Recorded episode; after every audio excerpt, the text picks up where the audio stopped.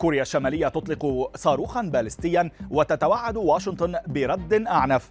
الحكم على داعية تركي بالسجن لنحو 9,000 سنة. تونسي يبيع الكرة التي سجل بها مارادونا هدفا بيده. أبرز أخبار الساعات 24 الماضية في دقيقتين على العربية بودكاست. بعد ساعات قليلة على تحذير بيونغيانغ من رد عسكري أشد عنفا على الولايات المتحدة وحلفائها الإقليميين، أطلقت كوريا الشمالية صاروخا باليستيا غير محدد باتجاه بحر اليابان في أحدث عملية إطلاق لصاروخ. الجيش الكوري الجنوبي أوضح أن الصاروخ حلق لمسافة 240 كيلومترا إلى ارتفاع 47 كيلومترا بسرعة 4 ماخ، فيما أتى هذا الإطلاق بعد أقل من ساعتين على انتقاد وزيرة خارجية كوريا الشمالية لقمة ثلاثية عقدت بين الولايات المتحدة وكوريا الجنوبية واليابان، متهمة هذه الدول بتصعيد الأزمة الأمنية في المنطقة.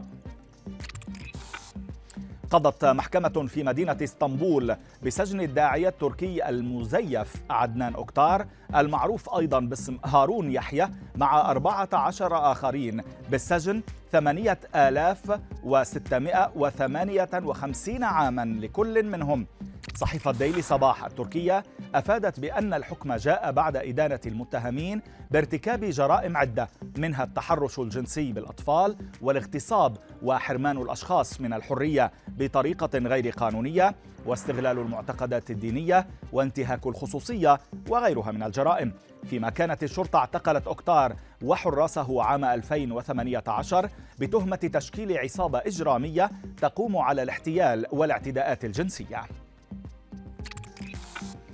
إلى مصر هذه المرة، حيث لاقت قصة وفاء، وهي لاقت تفاعلا واسعا على السوشيال ميديا لتبرعها بثلثي كبدها لتنقذ حياة زوجها بعد تدهور حالته الصحية إثر تعرضه لتليف وأورام بالكبد.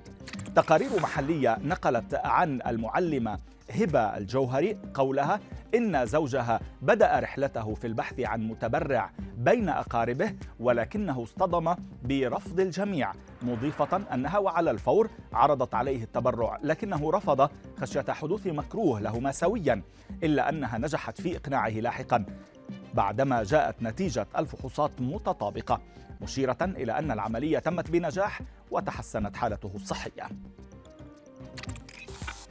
في مزاد علني أقيم بلندن، بيعت الكرة التي سجل بها مارادونا هدفا بيده في ربع نهائي كأس العالم عام 86 ضد إنجلترا، بيعت بنحو 2,400,000 دولار. وسائل إعلام أوضحت أن هذه الكرة كانت مملوكة لحكم المباراة التونسي علي بن ناصر، والذي احتفظ بها لنحو 36 عاما في منزله، إلى أن فكر ببيعها مؤخرا تزامنا مع بدء بطولة كأس العالم في قطر، فيما توقع مراقبون أن تباع كرة أديداس أستيكا البيضاء اللون بقيمة 3,600,000 دولار. وفي خبرنا الأخير، أكد عملاق التجارة الإلكترونية أمازون أن تسريح العمال قد بدأ، وذلك بعد يومين من إعلان مواقع متعددة أن الشركة تعتزم فصل حوالي 10,000 موظف هذا الأسبوع. أيضا في الخبر، أفادت التقارير بأن أمازون بدأت في تقليص حجم الوظائف بدءا من قسم الأجهزة والخدمات، دون الإشارة إلى عدد الموظفين الذين تم تسريحهم. فيما قالت ناطقة باسم الشركة لCNN إنه بالنظر لبيئة الاقتصاد الكلي الحالية تقوم بعض الفرق بإجراء تعديلات، مما يعني في بعض الحالات أن بعض الوظائف لم تعد ضرورية في أمازون.